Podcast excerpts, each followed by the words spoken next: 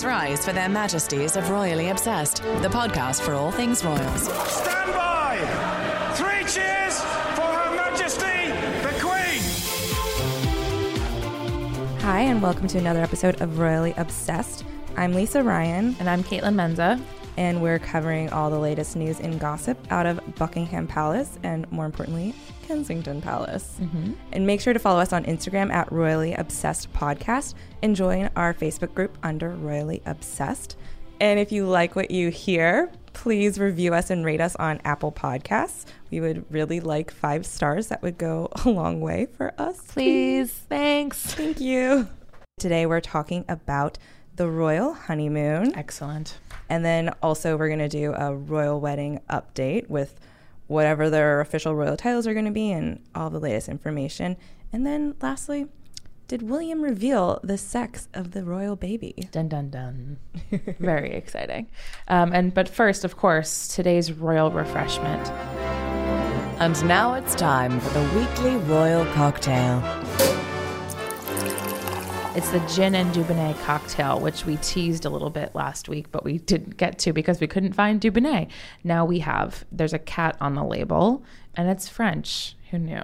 And it has Gordon's gin from London. Yes, excellent. So, a little Frenchy British cocktail for today.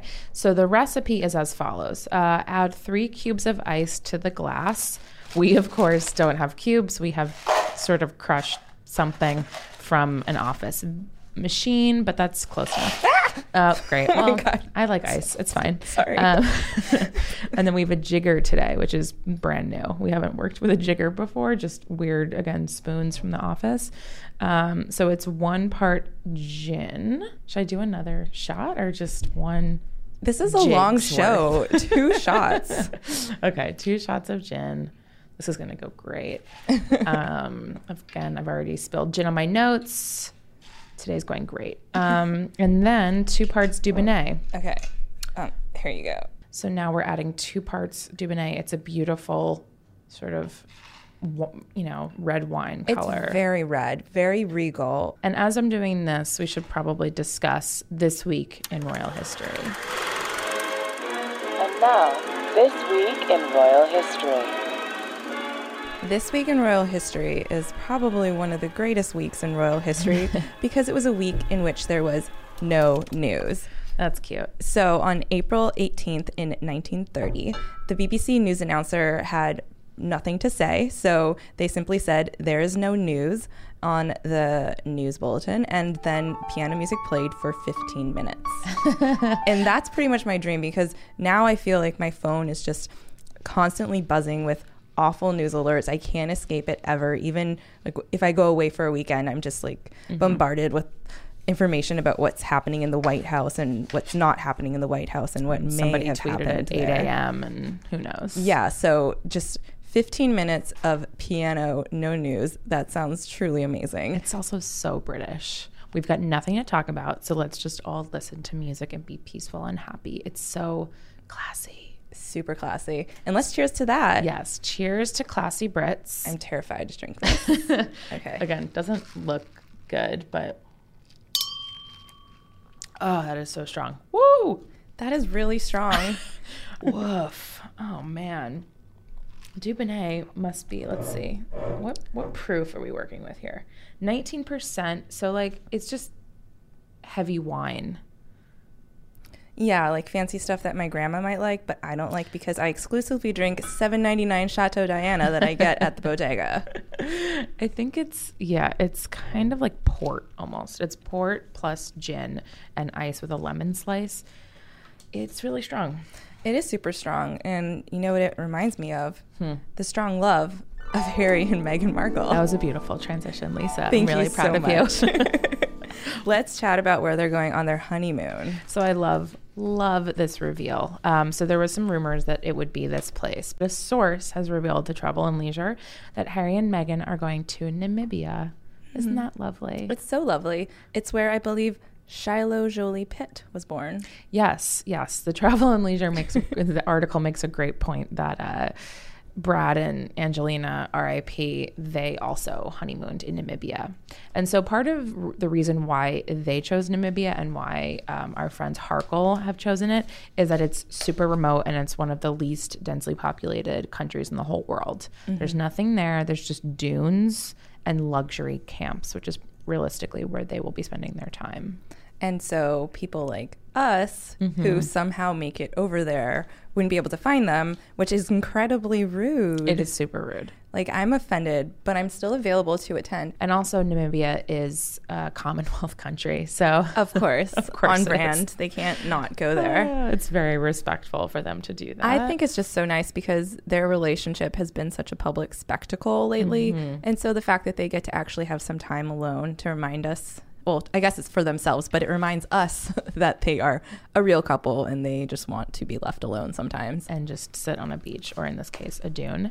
Um, the problem with this news, of course, is that it sounds great for them. Happy for them. I'm happy for the country of Namibia, which might see a little tourism boost because of this choice. Oh, yes. But we're never going to see any pictures of this uh, honeymoon. So, you know, ultimately, what can I do with this information? The only pictures we can really look back upon are the ones that were not supposed to be taken in Jamaica when Harry brought Meghan as his date to his close friend's wedding in Jamaica when they were still dating. And they got quite upset because uh, the press had pretty much agreed not to bug them. But pictures were taken at the reception, and pictures were also taking, taken of them in uh, the ocean together. I don't remember those. Well, I have some Googling to do. you need to Google Some it. I mean, Googling. I, of course, do not condone you know, paparazzi. paparazzi creeping. stuff like that. But I love these pictures. I love them. I love them. I love them. She's wearing like a white fedora, which I also saw on her former Instagram account, RIP, Mm-hmm. and they're they're just like hanging out, and they they're so beautiful, and Of they course. just seem so normal in a very attractive way, and so. I do not like these pictures, but I love them. we do not support people creeping on the royals except when it's lovely. Um, yes, I remember them attending the wedding in Jamaica because they just look. I mean, they do actually look normal. Mm-hmm. You know, they're sort of sweaty because it's Jamaica, and they're just like hanging out at a table, kind of bored at a wedding. You know, And she has her arm around him. yeah, and- just very chill and like what a normal couple would do when they're at their friend's wedding, getting drunk and dancing and jumping into the ocean. So great. So, speaking of weddings, let's just go right into the royal wedding update. Please. And now, a royal wedding update. They always give us so much every week to discuss.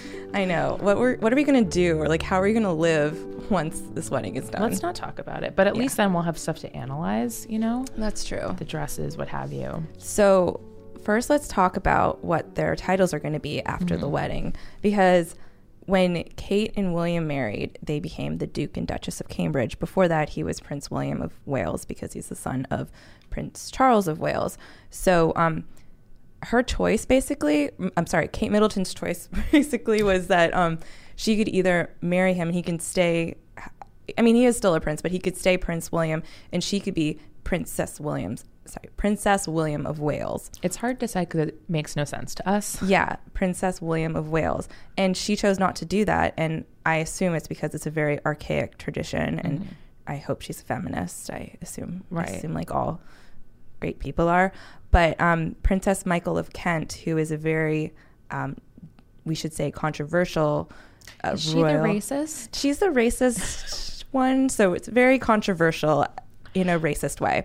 Um, she is a lot older. She must be in like her 70s or something. But when she married Prince Michael of Kent, she took his name. So that's an example of what Meghan could have done. She could have decided to become Princess Harry of Wales, but mm-hmm. instead it looks like they're going to get a Duke and Duchess dumb. Yes. And so they're going to likely be the Duke and Duchess of Sussex. Dun, da, da. It sounds nice. It, It sounds does sound very nice. British. It like of all the. British names. Yeah. And another option could have been the Duke and Duchess of Windsor. And if that sounds familiar and you're wondering why wouldn't they want to do that, that sounds like a perfectly legitimate title. It's because it was Edward VIII's title when he abdicated to marry Wallis Simpson. Mm. And also, that's Harry's last name now. Yeah. It's like Windsor Mountbatten. Yes. And wouldn't that be weird if he's Harry Windsor of Windsor. Right? I mean, listen, I my name is Kaitlin Menza. If I were Princess Kaitlin of Menza, I wouldn't hate it, honestly. like I, I'm kind of into that. So I would allow it. But yes, their likely title.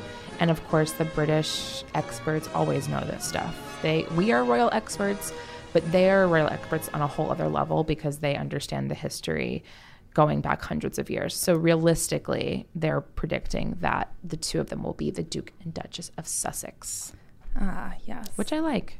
Sure, Yeah. take it. Go for it. I'd take it. Like Yeah. I'm down. That's great. I would be okay with Good it. Good for you guys.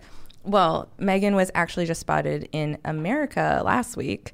She was in Chicago. Um, there's a picture that we believe is of her. It's just of the back of a woman's head. It looks like it could be Meghan Markle's head, and she's wearing a Chicago Black Sox hat. And Black so, socks, that can't be right. sorry, White Sox. oh my gosh. It's a black hat with a White Sox. How can anyone keep that straight? There's too many colors. Two of them. Listen, we don't do sports. We do royal gossip. There's a reason.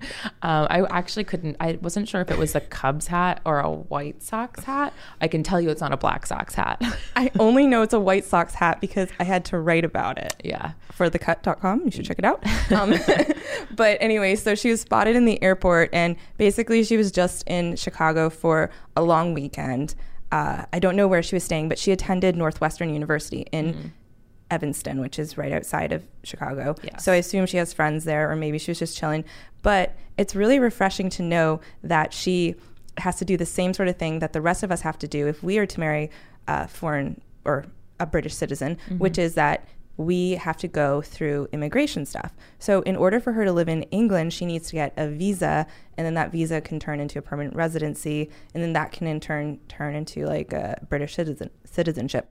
I've had to go through immigration stuff uh, moving from Canada, and I'm just like, wow, Meghan Markle and I are exactly the same. Once again, we are so so similar. yeah, Um, complete twins.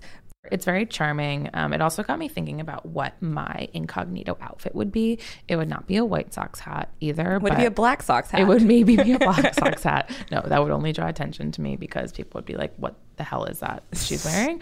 Um, but I, I like the idea of her just like in an airport in yoga pants, wearing a baseball cap. Like we all see through that. I'd wear a wig. I think.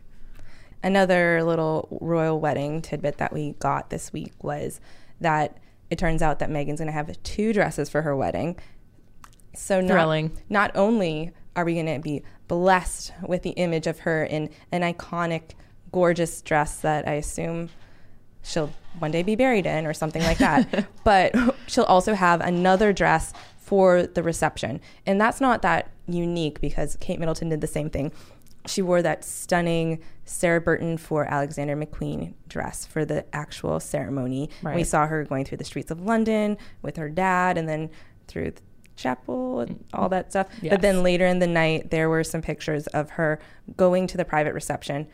And we've never seen images of the private reception, but No, we just saw them walking uh, out of, I think, Clarence House with Mm-hmm.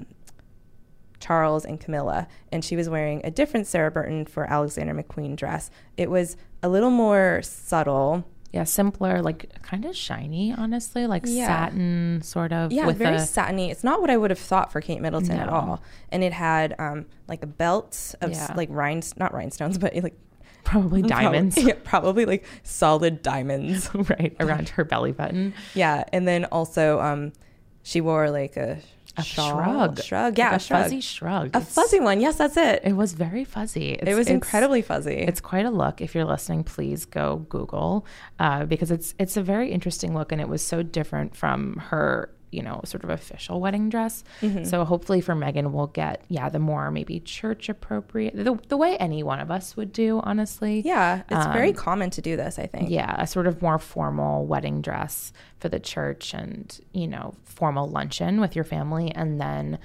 just your pals after party, Mm-hmm. put on a fuzzy shrug. I mean, again, just maybe don't, but uh, that's what Kate Middleton did. So if she did it, you know, what do I know? And so at the moment, people are thinking that maybe the dress designer is going to be Christopher Bailey for Burberry. He is exiting the brand, which is an iconic British brand, um, towards the end of the year. So it would be like a great hurrah for Burberry. Right.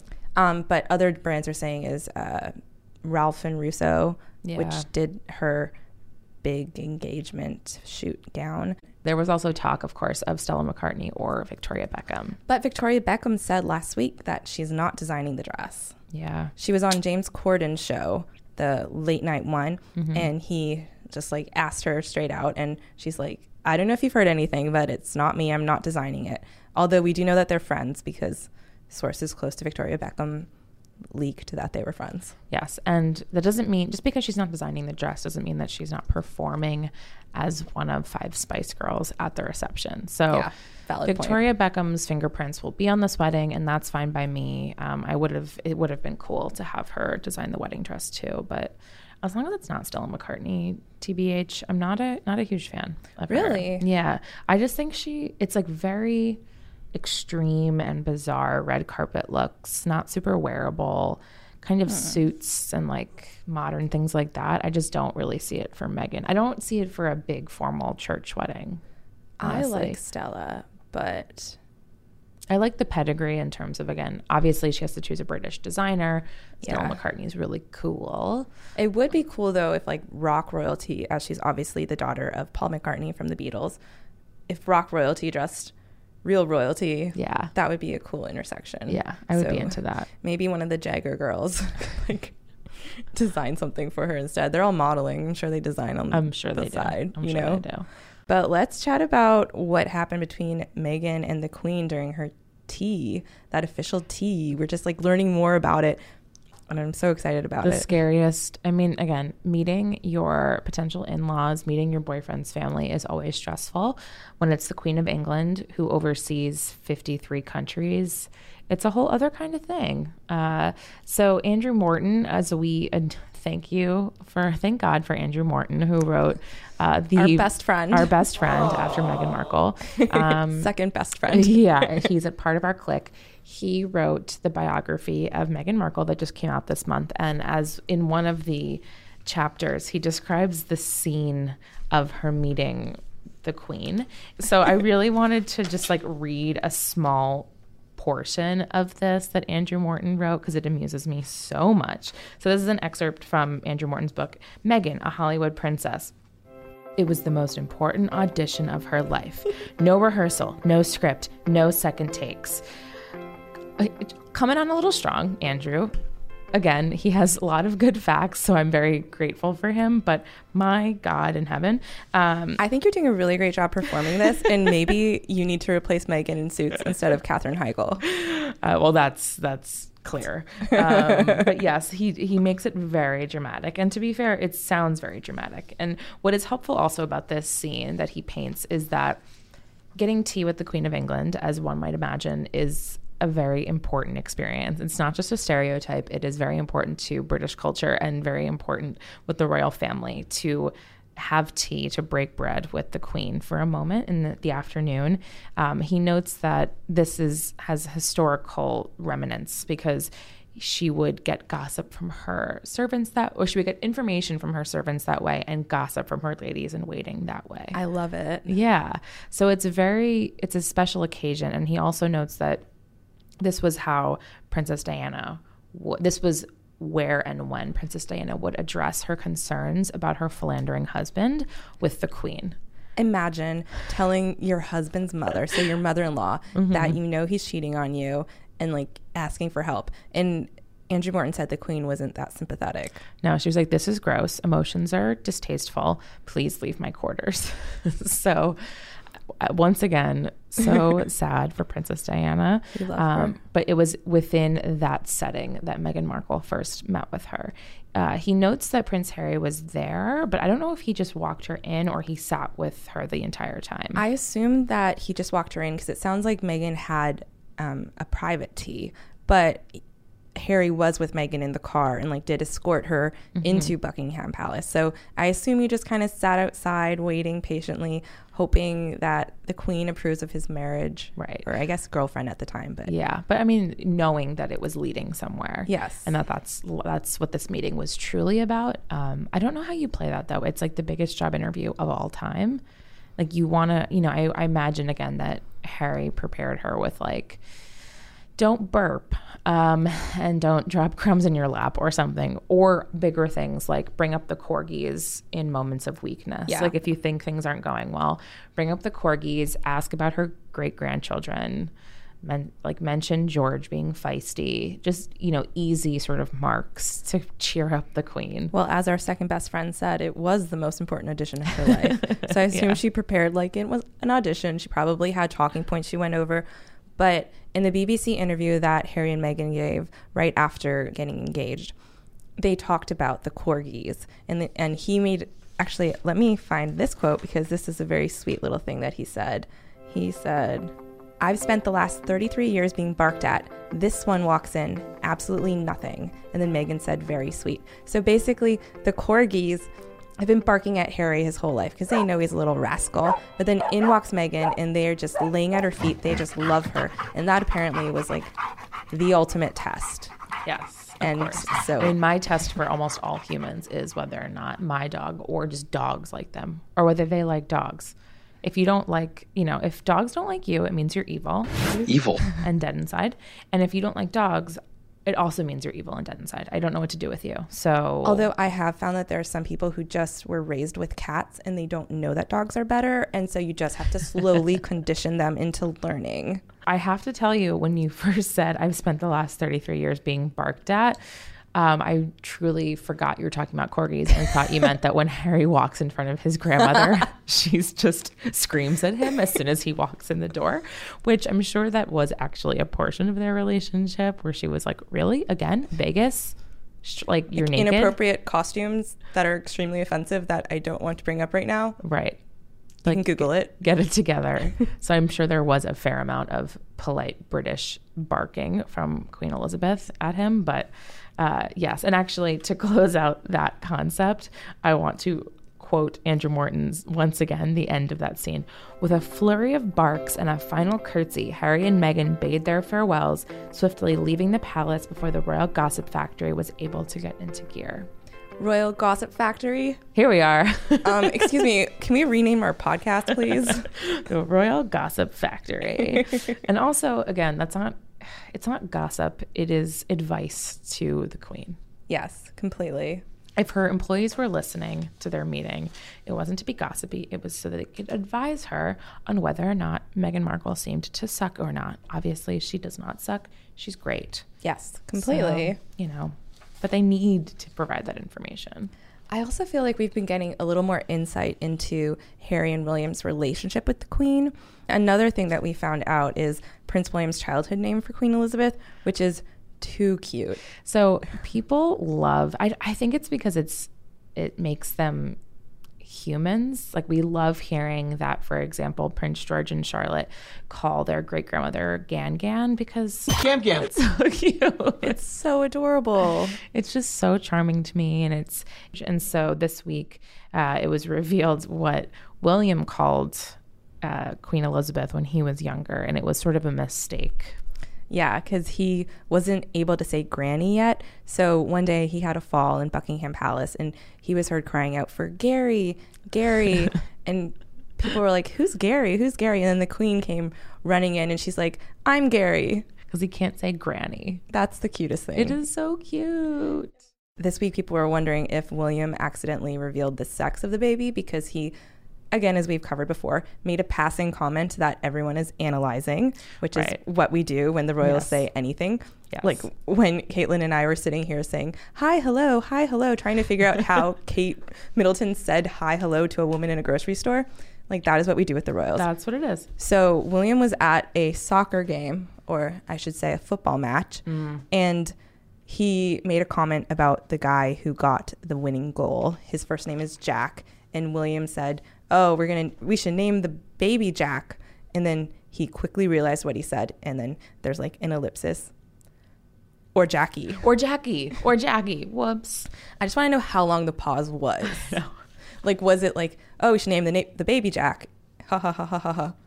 Oh, Right. or Jackie. or Jackie. You know. I mean, given how the royals are so breathlessly reported on, including by us, um, they should have timed it. Like the report, it was up to the reporter to tell us how long he paused for. Mm-hmm. How did his cheeks turn pink? Like, I need to know how embarrassed he was by this slip up. Tell me everything. That said, and as exciting as it is, whenever we get these sort of hints, I don't buy it. I don't think it was a hint. I think he was just saying, "Oh, we're gonna name the baby that." Like, Yeah. I just don't buy it.